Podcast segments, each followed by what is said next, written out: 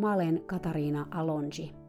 Tervetuloa kuuntelemaan Hevonen opettajani podcast-sarjaa, jossa puhutaan kaikista niistä asioista, joita hevoset meille opettavat, sekä niistä viisaista hevosista, jotka sitä oppia meille antavat.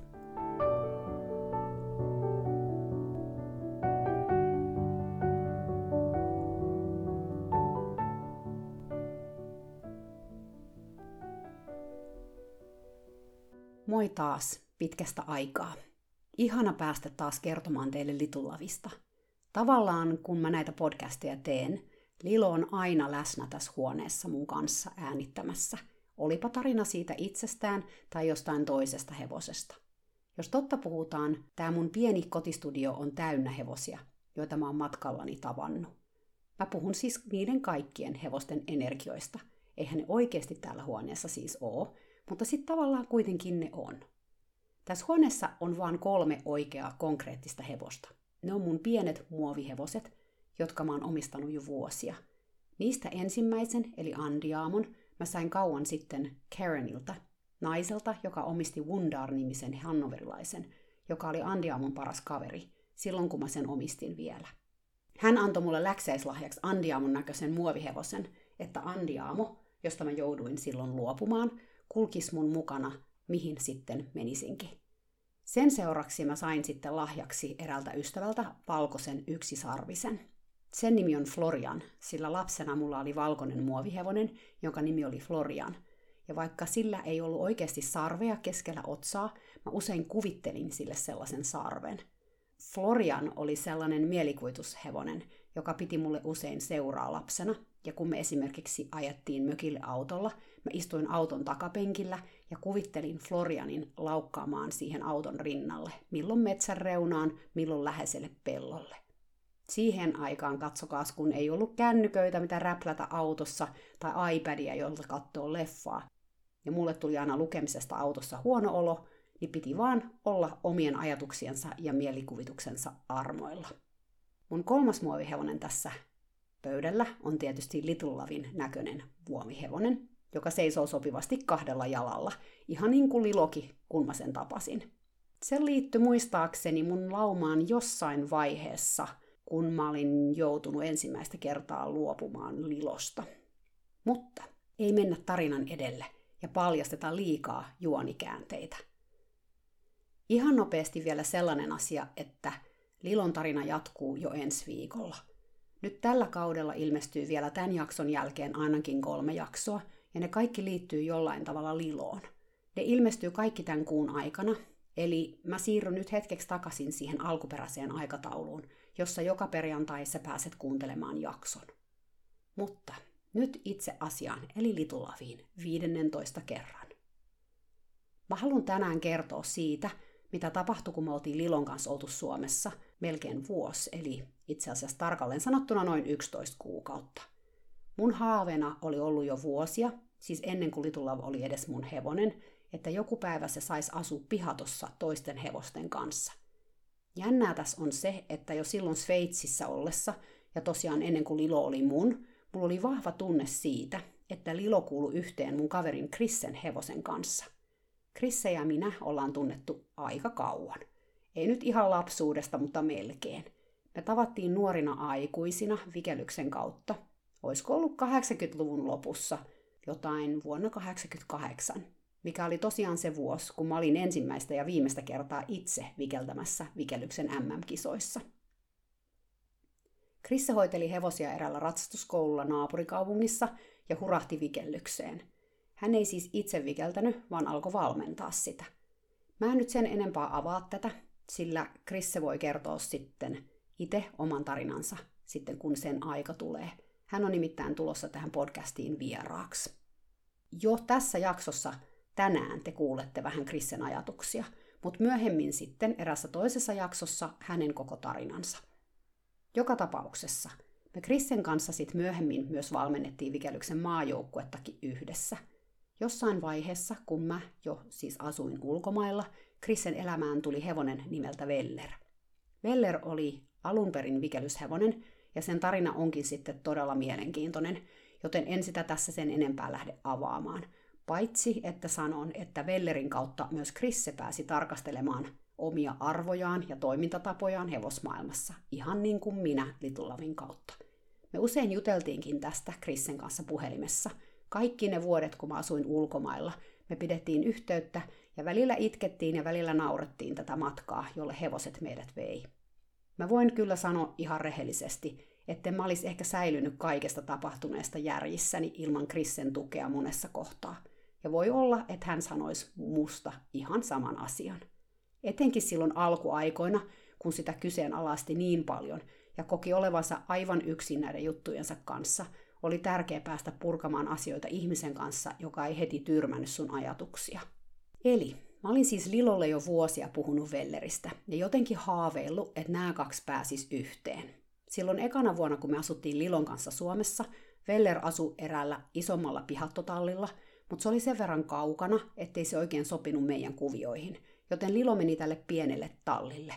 Ja se oli kyllä monella tapaa oikea ratkaisu, mutta koko ajan me Krissen kanssa mietittiin, että milloin meidän hevoset kohtais toisensa. Krisse myös alkoi haaveilla siitä, että hän saisi Vellerin niin sanotusti omaan pihaan, mikä oli aika iso haave ihmiselle, joka asuu vuokralla kerrostalossa. Mutta niin se elämä vaan meni, että tämäkin haave toteutui, ja Krisse ryhtyi rakentamaan pihattoa. Mä tiesin heti, että se olisi Lilon loppuelämän koti. Siitä ei ollut kysymystäkään. Nyt vihdoin me saatais kaikkien näiden vuosien jälkeen meidän hevoset yhteen. Se päivä koitti sitten vuonna 2012 kesäkuussa – Veller lähti omalta talliltaan, joka oli noin vajaan tunnin matkan päässä Lilon tallista, isolla hevoskuljetusautolla hakemaan Liloa. Mä muistan sen päivän niin selvästi, kaikki tavarat oli pakattu ja ainoa mitä piti tehdä oli taluttaa Lilo sinne samaan tienristeykseen, jossa sitä oli vajaa vuosi sitten purettu isosta rekasta, joka toisen Saksasta Suomeen. Lilo lähti kävelemään tallin pihasta tosi innostuneena. Se näytti ihan siltä, kun se olisi tiennyt, minne se oli menossa – sitä oli jotenkin vaikea uskoa, mutta toisaalta kyllähän mä tiesin, että se ties. Johan tästä oli puhuttu moneen kertaan. Kun Lilo näki kuljetusauton lastaussillan tulevan alas siellä tienristeyksessä, se hirnu innoissaan. Siis hirnu. Ja Veller vastasi sille autosta, että täällä sitä nyt ollaan, nyt me vihdoin tavataan. Lilo, tämä hevonen, joka ei meinannut lastata lainkaan, juoksi autoon. Siis se juoksi sinne ja heti ne Vellerin kanssa laittoi turvat yhteen ja hörisi toisilleen. Ei sitä oikein voi edes sanoin kuvailla, mikä se fiilis siinä tilanteessa oli. Ei voi kuin sanoa, että oli ihan päivän selvää, että nämä kaksi hevosta tunsi toisensa. Tämä ei tosiaankaan ollut mikään ensikohtaaminen, vaan pikemminkin jälleen näkeminen. Mä olin pelännyt, että Lilo stressaisi muuttoa. Uutta paikkaa, kuljetusta ja mitä kaikkea hevonen nyt voi stressata tällaisessa tilanteessa – Useinhan muutto on hevoselle todella rankka paikka, ja mä tiesin jo sen Sveitsistä tulon kautta, että ei se ole helppoa. Mä mietin sitäkin, että miten Lilo suoriutus, kun se oli vasta alle vuoden asunut siellä pikkutallillakin. Me oltiin Krissen kanssa mietitty, että katsotaan sitten, kun päästään sinne pihatolle, että mitä tehdään. Siellä oli pikkupihatto ja sen tarhat tehtynä, mutta myös muutaman hehtaarin peltolaitumet, No ei siinä ollut kahta sanaakaan. Me päästettiin nämä kaksi sieltä autosta suoraan sinne laitumelle ja ne lähti siitä rinta rinnan kuin vanhat tutut. Se oli jotenkin todella erikoista. Mä en ole koskaan nähnyt hevosten menevän niin helposti yhteen, enkä mä ehkä tuu näkemäänkään. Siis hevosten, jotka ei periaatteessa tuntenut toisiaan, eivätkä varmasti olleet koskaan tässä elämässä tavanneet. Krissen kanssa me mietittiin ja me vieläkin puhutaan siitä, että joskus elämässä tulee sellaisia todisteita siitä, että on olemassa oikeasti jotain edellisiä elämiä. Että meidän sielut elää yhä uudelleen ja uudelleen täällä maan päällä. Ja kun sä kohtaat sieltä edellisestä elämästä jonkun tutun sielun, se on vaan niin uskomattoman helppoa. Se tuntuu, kun saisit tullut kotiin. Ja sitä se juuri oli Vellerin ja Litullavin kanssa. Ne oli vihdoin tulleet kotiin. Aluksi Lilo ja Veller oli siellä pihatossa kahdestaan, ja oikeasti se taisi olla niiden onnellisinta aikaa. Sinne tuli sitten muitakin, oli vähän jotain vaihtuvuuttakin, mutta Lilo ja Veller oli ja pysyi. Ne oli kuin paita ja peppu, kuin jing ja yang, kuin majakka ja perävaunu. Minne Lilo meni, Vellerinkin oli mentävä. Ja minne Veller meni, Lilon oli mentävä. Veller suojeli Liloa ja vahti, kun se nukku, ja toisinpäin. Nämä kaksi ei koskaan ollut varmaan paria metriä kauempana toisistaan. Se oli suurta rakkautta. Ja jos mä olin ikinä pohtinut, että kannattiko pihattoon muutto, mä voin kertoa, että kaikki epäilys oli tiessään. Toki tähän liittyi sitten sekin, että yhtäkkiä mä en ollut itse enää Lilolle niin tärkeä. Nyt jälkeenpäin ajatellen voisi luulla, että se olisi jotenkin ollut kauhean vaikea kestää, mutta mä luulen, että mä olin jo siinä vaiheessa päästänyt irti itsestäni ja siitä, mitä mä halusin tai mikä oli mulle parasta. Mulle oli nimittäin parasta se, että Lilo oli onnellinen.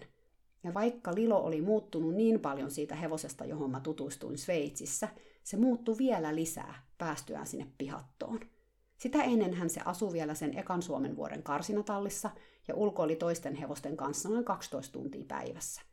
Mä jotenkin ajattelin, että tämä olisi tavallaan riittänyt, ja siltä se vaikuttikin. Lilo muuttuu niin paljon tuollakin tallilla positiiviseen suuntaan.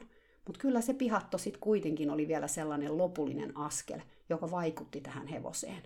Se oli asunut Sveitsissä sellaisissa oloissa, joissa se sai ainoastaan valita, milloin se joi. Kaikki muu oli sen puolesta päätetty. Milloin se söi, mitä se söi, milloin se ulkoili ja kuinka kauan, oliko loimi, oliko kaveri kosketusetäisyydellä ja niin edelleen. Sillä ei ollut lainkaan autonomiaa sen elämässä. Kun mä lähdin antamaan sille vaihtoehtoja, se oli iso juttu, vaikka nämä valinnat oli ehkä pieniä asioita, kuten kumpaan suuntaan käännytään risteyksessä, kun ollaan maastossa, tai harjataanko tänään vai ei. Niillä oli selkeästi Lilon elämässä hyvinvointia lisäävä merkitys. Selvästi. Tämä kertoi mulle, että on tärkeää, että hevonen saa joskus valita. Tämä ei tarkoita, että se aina valitsee, mutta joskus kumminkin. Kun se muutti Krissen pihattoon, se sai valita, oliko se ulkona vai sisällä, söikö se vai ei, kun oli vapaa heinä, milloin se joi. Se sai myös päättää, milloin se liikkuu ja miten kovaa ja miten pitkään ja kenen kanssa. Se sai olla toisten hevosten kanssa 24-7, asia, joka oli sille ihan suunnattoman tärkeä – tärkeämpi kuin voisin ikinä voinut kuvitellakaan. Lopulta se myös päätti, laitettiinko loimi vai ei. Sillä oli ihan valtava autonomia omasta elämästään ja itsestään. Mä uskon, että sillä oli todella suuri merkitys tämän superitsenäisen, vahvan ja voimakkaat mielipiteet omaavan tamman elämässä. Mä voin rehellisesti sanoa, että se oli mulle tärkein asia maailmassa, että Lilo sai olla se hevonen, joka se oli syntynyt olemaan, ja elää sille hevoselle sitä parasta elämää. Mä olisin voinut vaan tuntikausia katella sitä laitumella ja vaan tarkkailla sitä onnea, mitä mä näin sen tuntevan ja kokevan Vellerin kanssa.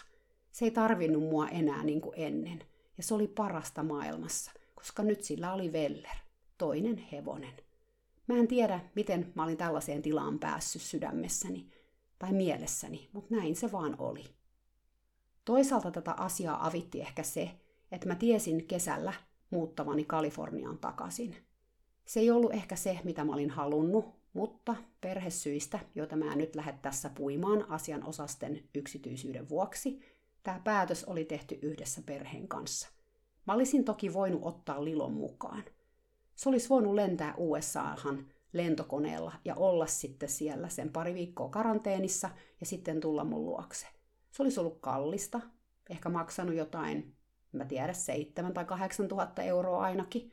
Paljon rahaa, mutta ei ihan mahdoton summa, jos mä olisin todella halunnut tämän toteuttaa. Mun mies kysyi multa sitä, koska hän tiesi, miten paljon mä uhrasin lähtemällä takaisin Kaliforniaan. Mun mielessä ei kuitenkaan edes sekunnin sadasosan ajan käynyt se mahdollisuus, että mä ottaisin Lilon mukaan. Tämä oli hevonen, joka oli kokenut niin paljon, ja nyt se oli vihdoin siellä, missä sen kuuluki olla. Miksi mä lähtisin sitä mun omasta itsekkyydestäni raahaamaan maapallon toiselle puolelle? Se ei vaan olisi oikein. Kun mä tajusin, että mun oli lähdettävä takaisin Kaliforniaan ja jätettävä Lilo Suomeen, mä kävin mun toisen ystävän Melissan kanssa vakavan keskustelun. Melissahan oli ollut Lilon elämässä tiiviisti mukana viimeisen vuoden, ja mä olin nähnyt, miten syvä suhde hänen ja Lilon välille oli muodostunut. Melissa on niin erilainen ihminen kuin mä, ja siksi hänen suhteensa Lilon kanssa oli täysin erilainen kuin mun suhde Lilon kanssa. Oli ihan mieletöntä seurata näitä kahta yhdessä ja tajuta, miten Lilo ohjasi Melissaa kohti syvempää viisautta. Ihan samalla lailla kuin se ohjasi mua.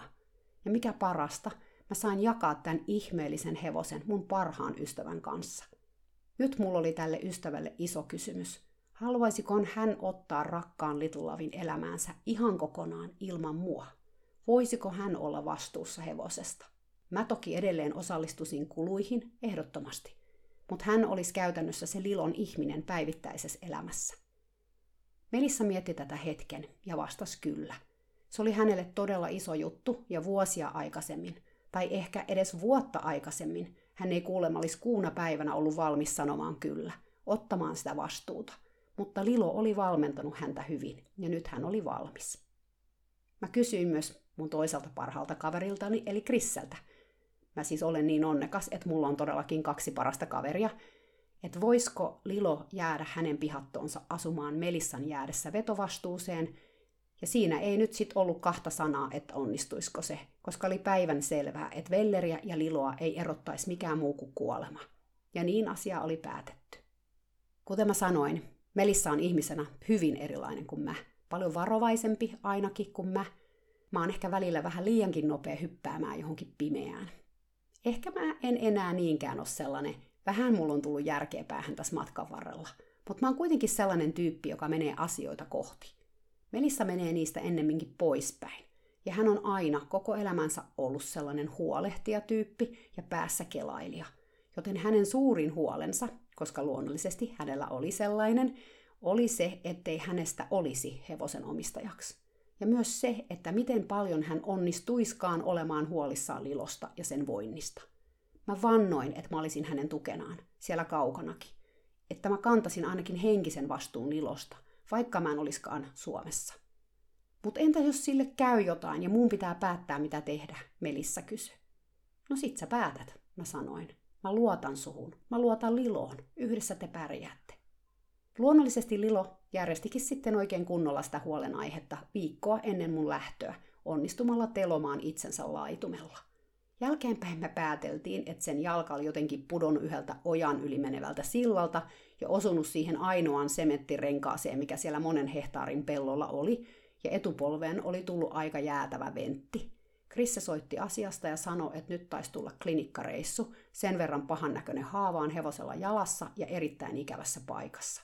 Ei kun tallille katsomaan tilannetta ja hankkimaan jostain kyytiä klinikalle. Kaikenlaista kävi siinä mielessä, kun me mentiin sinne klinikalle. Muun muassa se, että hitto, jos se oli niveleen saakka se ventti, koska sit pitäisi nivel huuhdella, mikä olisikin sit isompi juttu, ja miten Lilo suoriutuisi siellä klinikalla ja karsinassa ja kaikki ne toimenpiteet. Ja kun mä olin vielä lähössäkin, että miten hän tästä nyt selviydyttäisi. Huoli oli aika valtava, ja Melissa meni ihan paniikkiin, koska nyt oli tapahtunut juuri se, mitä hän pelkäsi eniten. Joku terveydellinen juttu, josta hän olisi vastuussa, kun mä lähdin Suomesta. Meillä oli kuitenkin sattunut onni onnettomuudessa ja sitä niveltä ei tarvinnut huuhdella, mutta Lilo vietti muutaman päivän ja yön siellä klinikalla – se käyttäytyi siellä niin järkyttävän hyvin, että mä meinasin haljeta ylpeydestä sen kanssa. Se oli kyllä ihan käsittämätöntä, koska tässä oli hevonen, joka oli aina inhonnut kaikkia toimenpiteitä ja joka Sveitsissä oli potkinut eläinlääkäriä ja purru riimussa roikkujaa ja noussut pystyyn, jos yritettiin pakolla mitään. Mutta nyt se seisoi löysällä narulla siellä klinikalla kaikkien röntgeneiden sun muiden vieressä ja kun eläinlääkäri sanoi, että pitäisi nyt saada se jalka liikutettua 20 senttiä tuohon suuntaan ja käännettyä hevosta seisomaan juuri millilleen tähän, mun ei tarvinnut kuin pyytää, ja Lilo meni juuri siihen asentoon jalkansa kanssa kuin pitikin.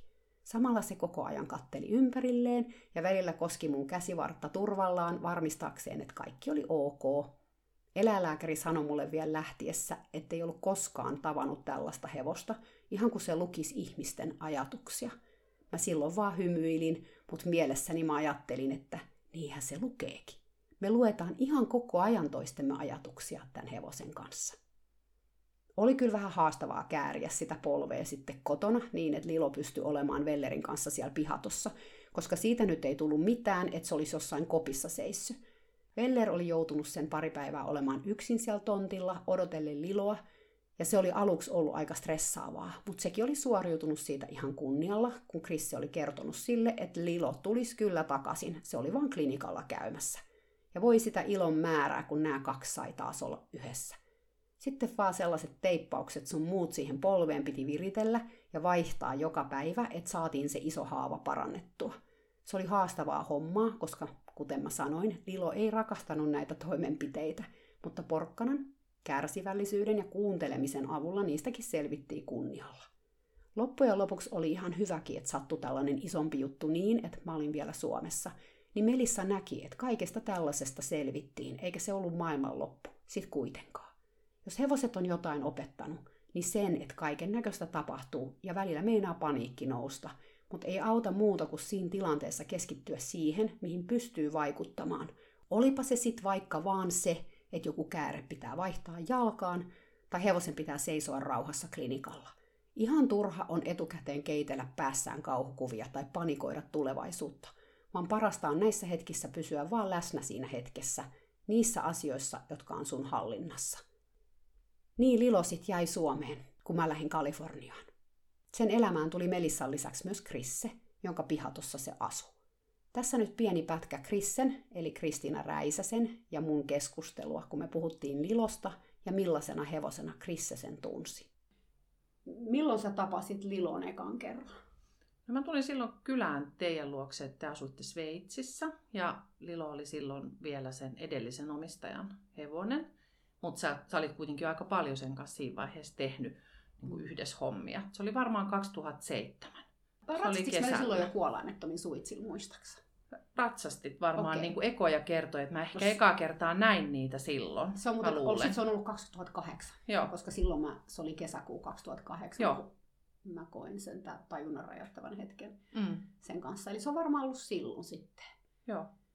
Koska siellä me käytiin sieltä, te asuitte lähellä tallia, me käytiin siellä ja sä käytiin silloin monena päivänä, varmaan ehkä joka päivä käytiin, tota, sä ratsastit sillä siellä kentällä, sitten me käytiin siellä mm. maneesissa, oli vapaana ja sitten me Joo. vietiin sitä sinne ruohotarhoihin syömään Syömä. ja pidettiin sille seuraa siellä, koska se oli tosiaan yksin siellä. Niin se oli ehkä semmoinen ensi tapaaminen siihen. Joo. Mä muistan, että se oli tosiaankin, se oli, se oli aika iso hevonen ja, ja tosi kaunis. Ja jotenkin siinä oli semmoista arvokkuutta ja sellaista, mun mielestä tosi hieno tyyppi. Joo. Se oli jotenkin semmoinen koskettava kohtaaminen niin. kuitenkin sen kanssa, vaikka se oli aika pidättyväinen ja niissä mm-hmm. omissa muodeissansa, mutta silti, silti se jäi mun mieleen tosi vahvasti, minkälainen Joo. se oli ja se kohtaaminen. Mä muistan että Sveitsitkin kaikki ne paikat ja niin kuin sille, että se on jäänyt tosi tarkasti mun mieleen. Niinpä. Ja sit sä näit sen uudelleen sitten 2011 vasta. Joo. Kun mä tulin Suomeen. Joo. Tai kun Lilo tuli Suomeen. Mähän tulin ennen Liloa Suomeen. Joo.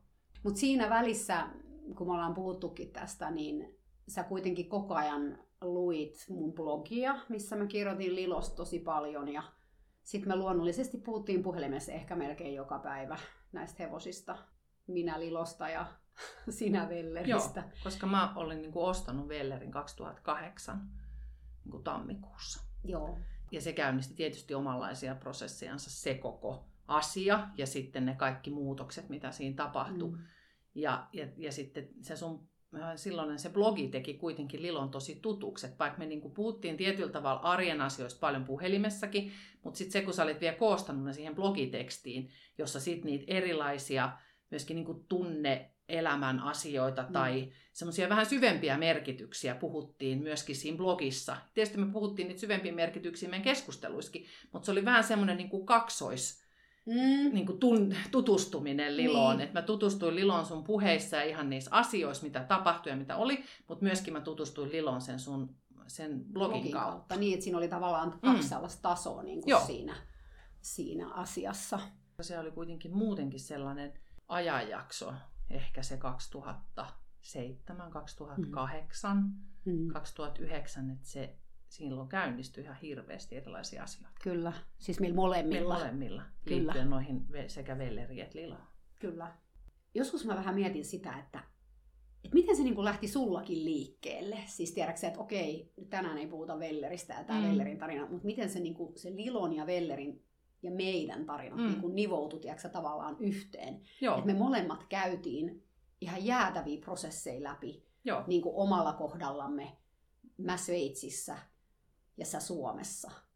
Tavallaan siitä pohjavireestä, samasta ajatuksista, samanlaisista mm. tunnelmista tulevia juttuja, mutta niin kuin käytännössä kuitenkin erilaisia. Ne, niin kuin ne, se ilmiasu oli eri, vaikka se pohja oli sama. Kyllä, mm. koska Vellerin tilanne ja Veller oli ihan erilainen Joo. kuin Lilo. Joo. Eli sä, sä joudut niinku kohtaamaan aivan eri asioita kuin Joo. mitä mä jouduin Joo. kohtaamaan niinku Lilon kanssa. Joo. Tai erikoista niinku ajatella, että se jotenkin kaikki nivoutui niinku yhteen. Joo, kyllä. Joo.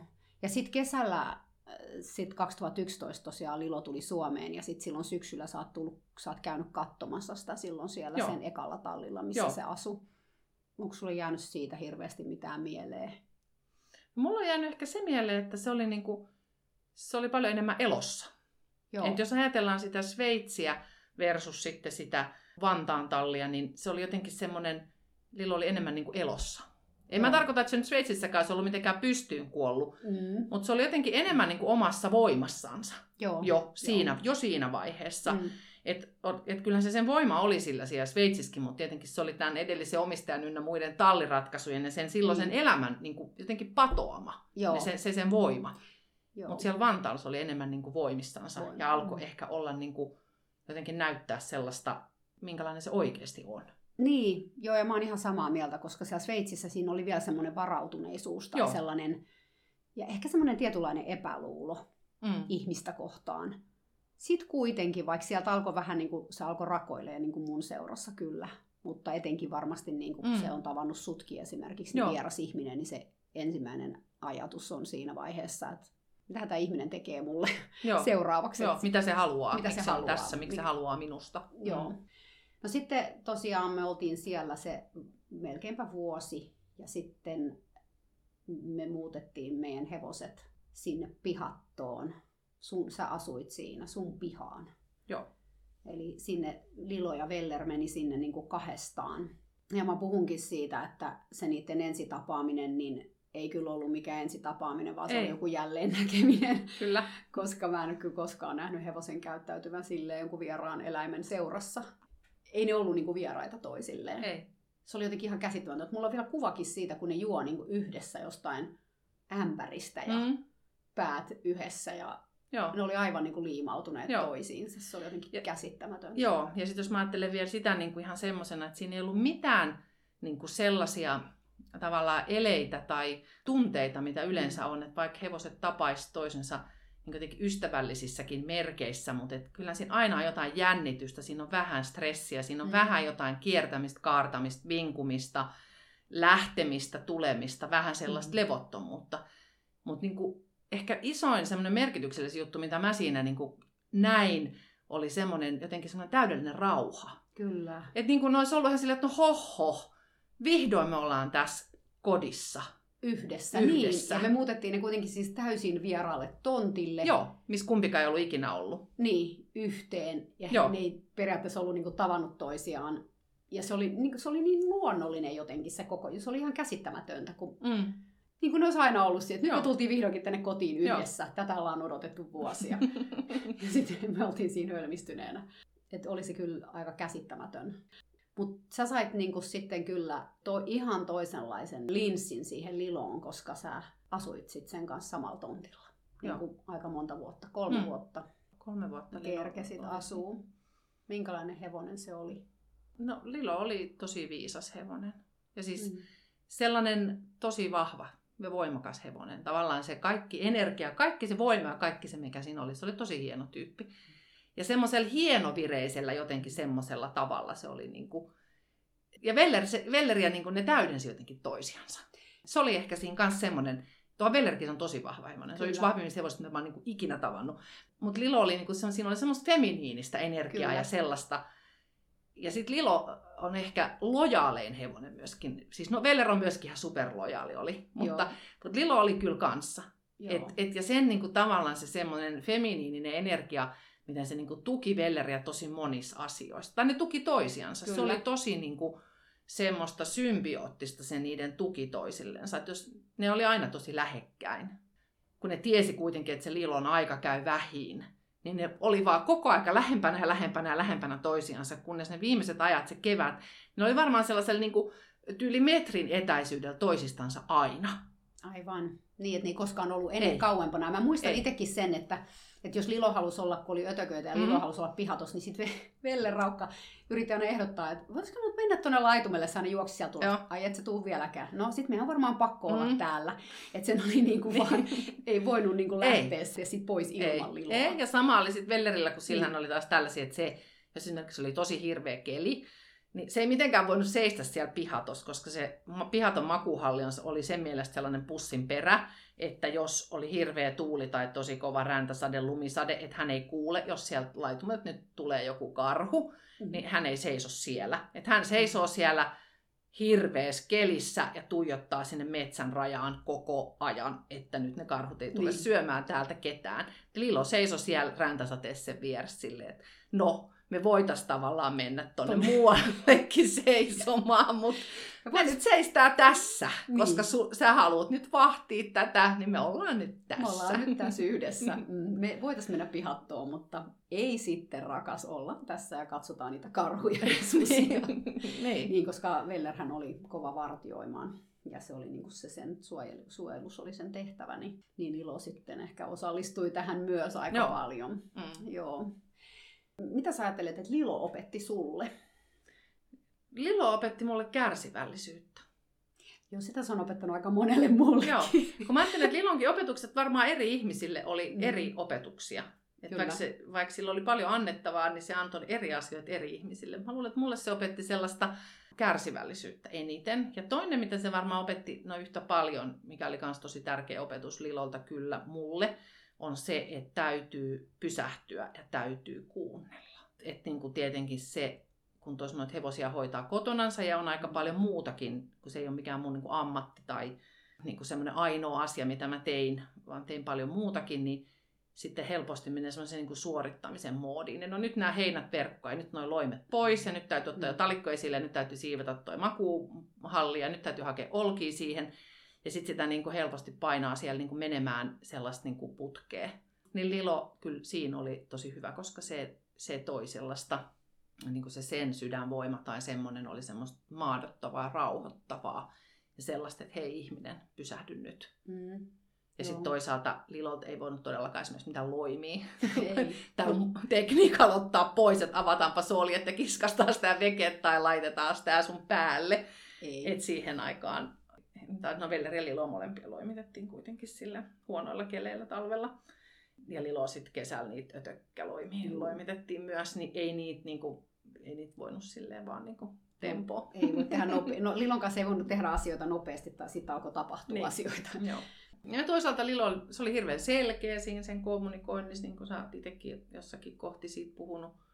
Niin sitä se kyllä oli myös, Mm. niin kuin, vaikka mä en sitä niin hyvin tietenkään tuntenut. Mutta tavallaan semmoisella arjen tasolla mä tunsin Mm. tosi hyvin. Niin, ja siinähän Mm. sen näkee sitten, että, että kun se on, se oli aika selkeä kommunikoimaan. Siis, että kyllä sä niinku huomasit, että jos joku sitä otti päähän hyvin nopeasti, Joo. että ei, ei se niinku sitä ainakaan pidätellyt Mm. hirveästi. Mutta hirveän iso erohan siinä oli siinä, mitä sä Mm. kuvasit sitä sen elämää jo silloin, Mm. kun se ei ollut vielä sun hevonen siellä Sveitsissä, kun sä kuvasit niitä kaikkia niin kuin ikäviä konflikteja, ikäviä Mm. tilanteita, niin kuin aggressioa Mm. ja sellaista vauhkoontumista, paniikkia, kaikki Mm. semmoista niin kuin traumaperäistä käyttäytymistä, Mm. mitä sillä oli siellä Sveitsissä paljon, niin sellaistahan sillä ei ollut ollenkaan. Niinpä. Et se on niin, kuin niin iso muutos, mikä siinä niin kuin tapahtui. Mm. Semmoinen muutoskin jotenkin liian pieni sana, en mä tiedä onko se joku transformaatio tai joku niin kuin vähän Niin. suuremman luokan muutos kuin vaan Niin, se oli eri Muu- hevonen, että se hevonen, Joo. jonka sä tunsit, niin sehän oli aika yhteistyö, tai hyvinkin Hyvin, yhteistyökykyinen joo. hevonen. Kyllä. Näit sä koskaan Liloa paniikissa? Muistaksä? Se uusi vuosi oli ainoa kerta, mutta silloinkaan Joo. mä en tiedä, oliko se Lilon paniikki vai Mm. Vellerin paniikki, Niin, koska aivan. Lilo juoksi, koska Veller juoksi. Tai ne kaikki juoksi, koska Niin. Veller juoksi. Joo, kyllä. Näetkö se koskaan sen aggressio? No en niin kuin suuremmalti, mutta siis semmoista semikiukkua tai ärsytystä tai sellaista, niin kuin, että äh, nyt lopeta. Se on se, se Niin. kommunikaatio, että Niin. hei, Niin, ihminen. niin, mutta ei se koskaan, esimerkiksi ei se koskaan purru mua tai tehnyt Mm. niin kuin mitään sellaista. Joo. Ei se, että mä olisin jotenkin koskaan edes pelästynyt, että nyt se Mm. aikoo purra mua. Ei sillä ollut Mm. koskaan mitään sellaista niin kuin varsinaista aggressiivista virettä siinä sen touhus, vaikka se saattoi kertoa kyllä mielipiteensä, että tämähän on ihan perseestä, mitä tässä pitää tehdä, mutta tehdään nyt sitten. niin, joo. Ja sehän oli se, että sehän siinä oli erona sitten, koska se ei koskaan enää eskaloitunut, koska sitä kuunneltiin. Ja se Joo. tiesi, että ihmiset kuunteli, että vaikka joku oli ärsyttävääkin, niin se, sille riitti se, että se ties, että sitä kuunnellaan. Ja me Mm. lop, ihmiset lopettaa, kun hän haluaa, Joo. että asiat lopetetaan. Mä muistan se joskus kerroit mulle, kun silloin kun silloin oli se polvi, just ennen kuin mä lähdin sinne Amerikkaan, niin silloin oli se polvi siellä klinikalla laitettu ja sitten siihen piti laittaa sitä hirveätä teippikäärettä, mm. koska se ei tietenkään voinut missään kopissa seistä se hevonen, niin siihen piti laittaa sit Mm. sitä käärettä ja sitten sä olit yhtenä päivänä, kun mä en päässyt sinne, niin sun piti vaihtaa se käärä. Mä en tiedä muistaaksä tätä tapausta, mutta sehän oli hirveän kärsivällisesti antanut meidän repistä teippiä pois. Sehän oli Joo, ihan- ja ihan- muutenkin hoitaa sitä koko. hoitaa Siinä oli sitä, pitkät joo. prosessit, kun se piti ottaa se vanha pois ja sitä piti letkuttaa ja Mm. piti seistä siellä pihalla ja sitten se piti kuivata ja laittaa ne kaikki lääkkeet siihen ja taas uudet kääryleet ja Joo. monta kerrosta, koska se Mm.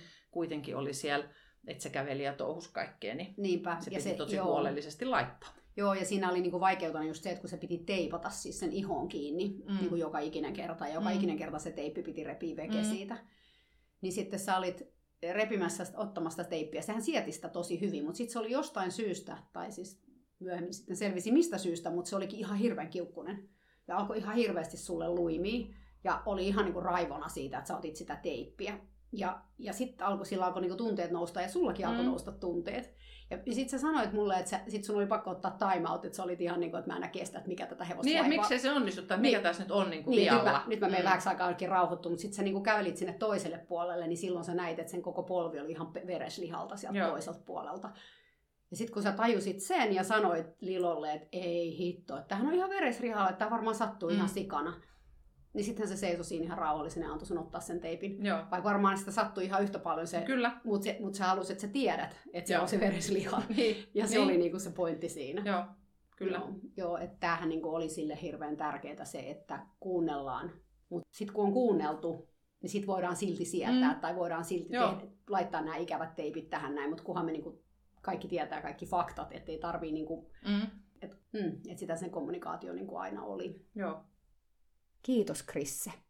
Krisseä te kuulette vielä ensi jaksossa ja sitten myös jaksossa, jo- jonka aiheena on sitten Vellerin ja Krissen tarina. Mä kirjoitin tästä mun lähdöstä Kaliforniaan myös Tunnehevonen lehteen samana vuonna. Ja mä haluan nyt lukea, mitä mä silloin kirjoitin, koska siihen jotenkin kiteytyy hyvin mun omia ajatuksia ja tuntoja. Seison mäellä ja katson alas pellolle, jossa hevoset syövät päät alhaalla ruohoa. Pääskyset lentävät korkealla sinisellä taivaalla ja pieni tuulenvire ihollani auttaa pitämään paarmat loitolla. Imen itseeni ympärilläni levittäytyvän vihreyden ja kesän huumaavan heinän tuoksun. Tämän kaiken minä muistan jo lapsuudestani. Haluan muistaa sen myös tulevaisuudessani, tulevaisuudessa toisessa maassa. Tarkkailen hevosia, jotka ovat lähteneet liikkeelle ja kävelevät nyt peräkkäin polkua pitkin laitumen toiselle puolelle. Vaikka olenkin sadan metrin päässä, tunnen hevoseni läheisyyden. Yhteytemme on näkymätön, mutta vahva. Ruuna jatkaa polulla eteenpäin, mutta tammani Little Love pysähtyy ja kääntyy hetkeksi katsomaan minua. Sekin tuntee yhteisen läsnäolomme. Tunnen tutun puristuksen rinnassani. Tiedän, että lähtemiseen liittyy aina luopumista, ja niin tälläkin kertaa. Kuinka voinkaan jättää tämän kauniin olennon taakseni, kun tulee aika lähteä? Hevosihmisenä olen oppinut luopumisen jo lapsena. Muistan, kuinka ratsastuskoulupitäjä vei varoituksetta eräänä päivänä kaverini hoitoponin teuraaksi. Jälkeenpäin hän sanoi, että näin oli helpompi. Jos te lapset olisitte tienneet etukäteen, että kamu lähtee, olisitte surreet kahta kauheammin. Olin vihainen, koska uskoin, että hän oli väärässä. Nyt meistä kukaan ei saanut sanoa hyvästejä, ja se tuntui pahemmalta kuin mikään muu. Jälkeenpäin aikuisena tajusin, että mies oli suojellut itseään.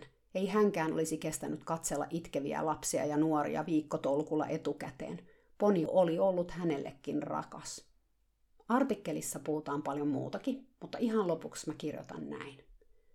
Nyt seison mäellä Suomessa ja katselen kaunista mustaa tammaani, joka tietää kaiken tarvittavan, senkin, että olen lähdössä muutaman viikon päästä kauas pois. Ymmärrän, että tästä hevosesta luopuminen tulee olemaan erilaista kuin yhdestäkään aikaisemmasta hevosesta luopuminen. Olemme kulkeneet pitkän matkan yhdessä, rikkoneet rajoja ja kyseenalaistaneet perinteitä. Monta asiaa olemme matkan varrella myös hylänneet. Kuolaimet, hevosen kengät, karsinan, ratsastuksen ja ehkä tärkeimpänä roolimme ihmisenä ja ihmisen palvelijana. Niin paljon olemme löytäneet tilalle rakkautta, rauhaa, läsnäoloa sekä oman itsemme kaikessa inhimillisyydessämme ja hevosuudessamme. Olemme kauniita yhdessä, täydellisiä ilman minkäänlaista yrittämistä. Viime viikolla joku tutun tutun tuttu, kuullessaan muutostani, kysyi, aionko myydä hevoseni. Kysymys tuntui siinä hetkessä absurdilta, sillä olen ymmärtänyt vasta nyt, että sillä, kuinka hevoseni kanssa omistamme toisemme, ei ole hintaa. En myy, vastasin kysyjälle. Hevonen jää asumaan hyvän ystäväni pihattoon. En muista kuinka monta kertaa olen tuonkin lauseen jo sanonut ääneen, mutta sen tiedän, että pystyn sanomaan sen reippaalla äänellä, ikään kuin asia olisi minulle itsestään selvä. Ja onhan se, sillä tiedän, että tämä on parasta, mitä voin tarjota hevoselleni tässä tilanteessa. En pakota huonosti matkustavaa eläintä Atlantin taakse lentokoneessa, enkä lähetä sitä traumoineen takaisin kiertämään tallista talliin ventovieraiden ihmisten kanssa, vaan annan hevoseni jatkaa elämäänsä rakkaiden hevosten ja ihmisten ympäröimänä. Vain minä lähden, kaikki muu pysyy. Matkani Little Lavin kanssa on ollut niin unohtumaton ja tamma-ystäväni on opettanut minulle enemmän kuin kukaan ihminen tai hevonen aikaisemmin. Tiemme lähtevät nyt hetkeksi eri suuntiin, mutta uskon, että kun yksi ikkuna sulkeutuu, toinen jossain avautuu.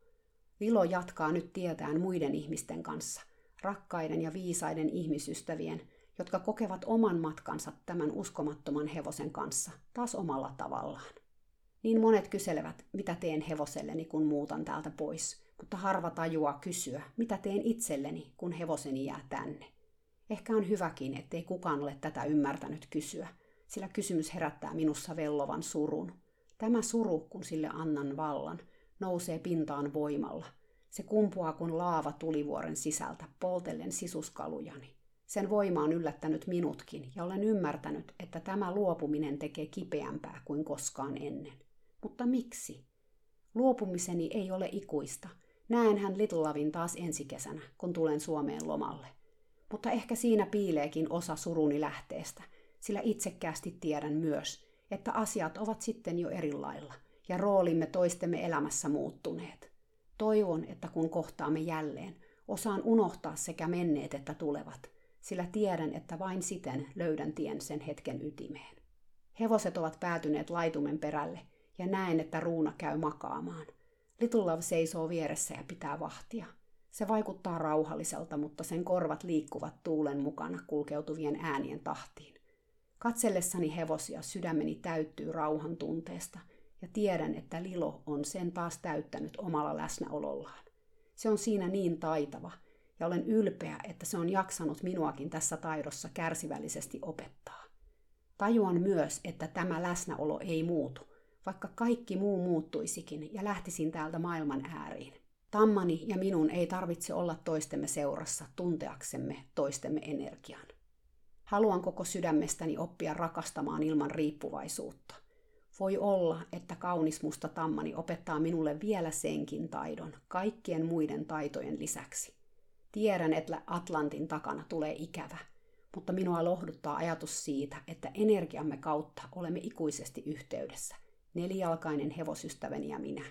Rakkaus on sellaista, vailla maallisia siteitä, vailla aikaa ja paikkaa, vailla rajoja.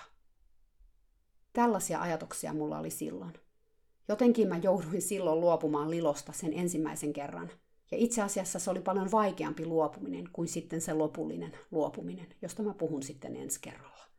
Vaikeampaa siksi, että vaikka mä ajatuksen tasolla yritin ymmärtää Lilon viimeistä opetusta – eli sitä, mistä mä kirjoitinkin.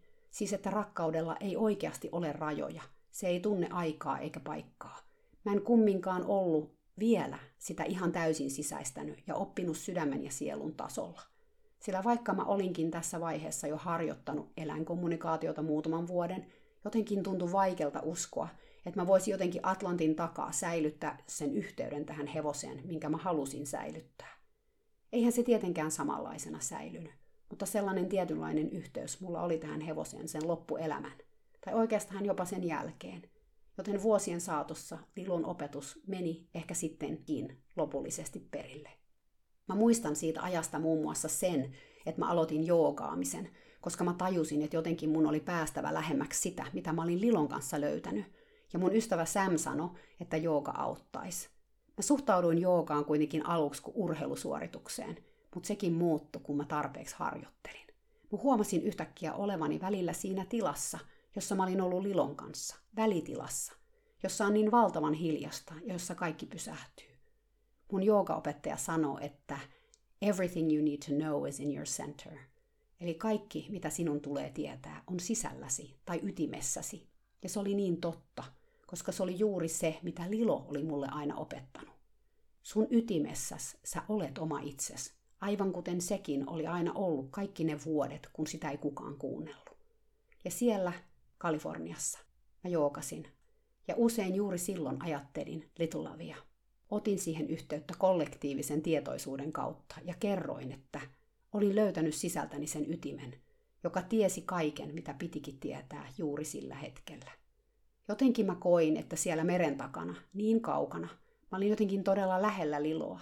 En siis sitä arkea, mitä sen kanssa oli ollut, vaan enemmän sitä tunnetta, sitä yhteyttä, sitä valtavaa rakkautta, jota mä tunsin aina kun mä ajattelin tätä hevosta, joka täytti mut ääriä myöten. Nimensä mukaisesti Lilon suurin lahja mulle oli rakkaus. Joskus kun mä kävin vierailemassa mun ystäväni Samin ja Shelbin hevoslauman luona, mä oonkin näistä hevosista täällä puhunut muutamasta, kuten Simbasta ja Destinistä, me juteltiin vaikeistakin asioista. Heillä oli jotenkin todella radikaalit ajatukset hevosten pidosta ja hevosista, ja siksi heidän kanssa oli mielenkiintoista jutella, koska vaikka mä en ehkä ollut kaikesta samaa mieltä, he haasto mun omaa ajattelua tosi paljon. Sam kerran kysyi, että jos sä voisit päästää Lilon Arolle vapaaksi villihevoslauman matkaan, tekisit sä sen? Siis jos oletettas, että se olisi mahdollista ja hevonen olisi hyvässä kunnossa, siis sellaisessa, että se suoriutus. Ja jos mä uskosin, että se olisi sille paras elämä ilman ihmisiä. Sam oli itse niin kyynistynyt, että hän oli täysin sitä mieltä, että kaikilla hevosilla olisi paljon parempi olla ilman ihmisiä. Mutta mitä mä tekisin, että pystyisinkö mä päästämään litulavista irti? Päästämään sen elämään sitä elämää, joka sille oli tarkoitettu, vaikka se tarkoittaisikin sitten sitä, etten mä ehkä näkisi sitä enää koskaan. No, mähän sanoin, että Samin kanssa keskustelu haastoi mua aika paljon. Hän oli aina meneillään tällaisia ajatusleikkejä, josta sitten seurasi parin tunnin keskusteluja. Mutta mä jäin miettimään tätä, että mitä jos mä olisin voinut tehdä tällaisen ratkaisun? Olisinko mä sen tehnyt? Olisiko se sitten sitä todellista rakkautta? Päästää irti rakkauden kohteesta No, sitä ei tarvinnut onneksi miettiä mielikuvituksessaan. Enkä mä tiedä, olisiko se arojen elämä nyt niin hienoa ollut. Tai siis tiedän, että niillä hevosilla on kovat oltavat, etenkin nyt kun maata on koko ajan vähemmän ja vähemmän missä vaeltaa. Mutta mä olin Sämin spekulaatiosta tavallaan kiitollinen, koska se sai mut miettimään sitä, mitä on rakkaus ja miten mä itse halusin rakastaa mun hevosta, joka oli toisella puolella maapalloa. Mutta se täytyy sanoa, että kun mä palasin Kaliforniaan oltuani sieltä poissa sen seitsemän vuotta, sinne palasi täysin eri ihminen kuin se, kuka sieltä oli lähtenyt. Toki mä olin käynyt siellä vuosittain aina joululomalla, joten kyllähän mä tämän tiesin. Mutta kyllä se konkretisoitu aika nopeasti, kun mä palasin sinne ja tajusin, että mä en ollut enää tervetullut tiettyihin hevospiireihin ja porukoihin, koska huhu kertoo, että mä olin niin sanotusti juonut auton pakkasnestettä – she drank the Kool-Aid, niin kuin Kaliforniassa sanotaan. Itse toki tiesin, että mä mitään pakkasnestettä ollut juonut. Mä olin vaan tavannut hevosen nimeltä Little Love, joka oli vienyt mut sellaiselle matkalle, etten mä olisi sitä osannut kuvitella villeimmissä unelmissanikaan. Ja nyt mä olin sen seurauksena eri ihminen, jolla oli eri arvot ja prioriteetit. Eräs asia, joka ehkä kaikkein eniten muuttui mussa, mitä tuli hevosiin, oli mun ajatus johtajuudesta – tai johtajuus on oikeastaan väärä sana. Englanniksi mä haluaisin sanoa power, eli valta on ehkä se oikea sana. Mä en ollut mitenkään kauhean tietoisesti silloin aikoinaan ajatellut valtaani hevosiin, että mulla olisi valtaa, tai miten mä otin sen vallan itselleni. Mutta sen mä tiedän, että hevosen piti tehdä niin kuin mä sanoin, ja sillä sipuli. Mä en siis silloin ollut mitenkään aggressiivinen varsinaisesti hevosia kohtaan, mä en vaan pysähtynyt yhtään kuuntelemaan. Jos joku hevonen vastusteli, sitten niin sanotusti pyydettiin kovemmin, tai mietittiin, miten se saataisiin tekemään, mitä haluttiin. Ei välttämättä siis fyysisen väkivallan kautta, vaan ehkä vähän pelottelemalla. henkisen väkivallan kautta. Tai niin, ettei vaan annettu periksi milliäkään. Mä kuuntelin äskettäin erästä kirjaa nimeltä Cassandra Speaks, jonka on kirjoittanut Elizabeth Lesser, se taitaa olla se kirjailija. Siinä puhuttiin naisista ja siitä, millainen rooli meillä naisilla on ollut tässä maailmassa, meidän kulttuurissa ja yhteiskunnassa aikojen alusta tähän saakka. Ja kuinka me ollaan pikkuhiljaa löydetty meidän oma ääni ja tullaan yhä löytämään. Siinä kirjassa puhuttiin paljon vallasta ja siitä, millaista oli sellainen valta, mitä kirjassa kutsuttiin vanhan tarinan vallaksi. Hierarkinen vallan malli, joka perustui heikkoihin ja vahvoihin ja niiden vastakkainasetteluun. Vallan malli, jossa yhteistyö perustui kilpailullisuuteen ja jossa arvostettiin toimintaa, jossa kehuja säästeltiin ja virheet kiellettiin ja haavoittuvaisuus ja herkkyys painettiin piiloon, jossa dominoitiin, keskeytettiin, otettiin yliote toisesta. Se kuulosti jotenkin niin karmivan tutulle. Tämähän oli se, miten mä olin itse hallinnut hevosia silloin aikoinaan. Siis ajattelematta sitä mitenkään tietoisesti. Mä olin vaan tehnyt niin kuin mulle opetettiin. Älä anna sille periksi. Sä sanot viimeisen sanan. Älä näytä sille sun heikkouttas. Älä anna sen sanoa mitään. Älä anna sen edes katsoa sua sivuttain. Älä, älä, älä. Siinä kirjassa puhuttiin uudesta vallasta. Sitä kutsuttiin sanoilla doing power differently, eli tehdään valtaa eri lailla. Tämä itse ajattelen, että tehdään voimaa eri lailla, sillä power tarkoittaa myös voimaa. Ja siitähän tässä on kyse, voimasta. Kun sä seisot sun omassa voimassasi ja sä puhut sun omalla äänelläsi, ei ole tarvetta niin sanotusti ottaa valtaa keneltäkään. Tässä mallissa, jossa valtaa tehdään eri lailla, on kyse yhteistyöstä eikä hierarkiasta. Se ei ole niinkään toimintaan perustuvaa, vaan interaktiivisuuteen eli vuorovaikutukseen perustuvaa valtaa, jossa arvostetaan ihmis- ja eläinsuhteita, empatiaa ja viestintää. Se perustuu kehumiseen ja kannustamiseen. Virheet on ok, niiden suhteen on täydellinen rehellisyys ja läpinäkyvyys. Valtaa ja voimaa, jossa mennään herkkyys ja haavoittuvaisuus edellä, jossa kuunnellaan, prosessoidaan ja osallistutetaan. Kun mä kuuntelin tätä äänikirjaa, mä tajusin, että tähän kiteytyi ehkä eräs Lilon suurimpia opetuksia mulle. Tätä vallan tekemistä eri lailla, oman voiman käyttämistä eri lailla. Lempeästi, mutta lujasti, yhdessä, ei erikseen. Keskustellen, ei käskien. Kuunnellen, ei ohittaen. Että rakkaus oli vallan ja voiman ensimmäinen ja tärkein työkalu. Kiitos, että sä kuuntelit. Se kertoo, että säkin ajattelet hevosista niin kuin mä että niissä on jotain sellaista näkymätöntä, joka tekee meidän ihmisten sielulle niin hyvää. Mistään en ole niin kiitollinen elämässäni kuin hevosista. Ihanaa viikonloppua. Olkaa omassa voimassanne rakkauden kautta. Moikka!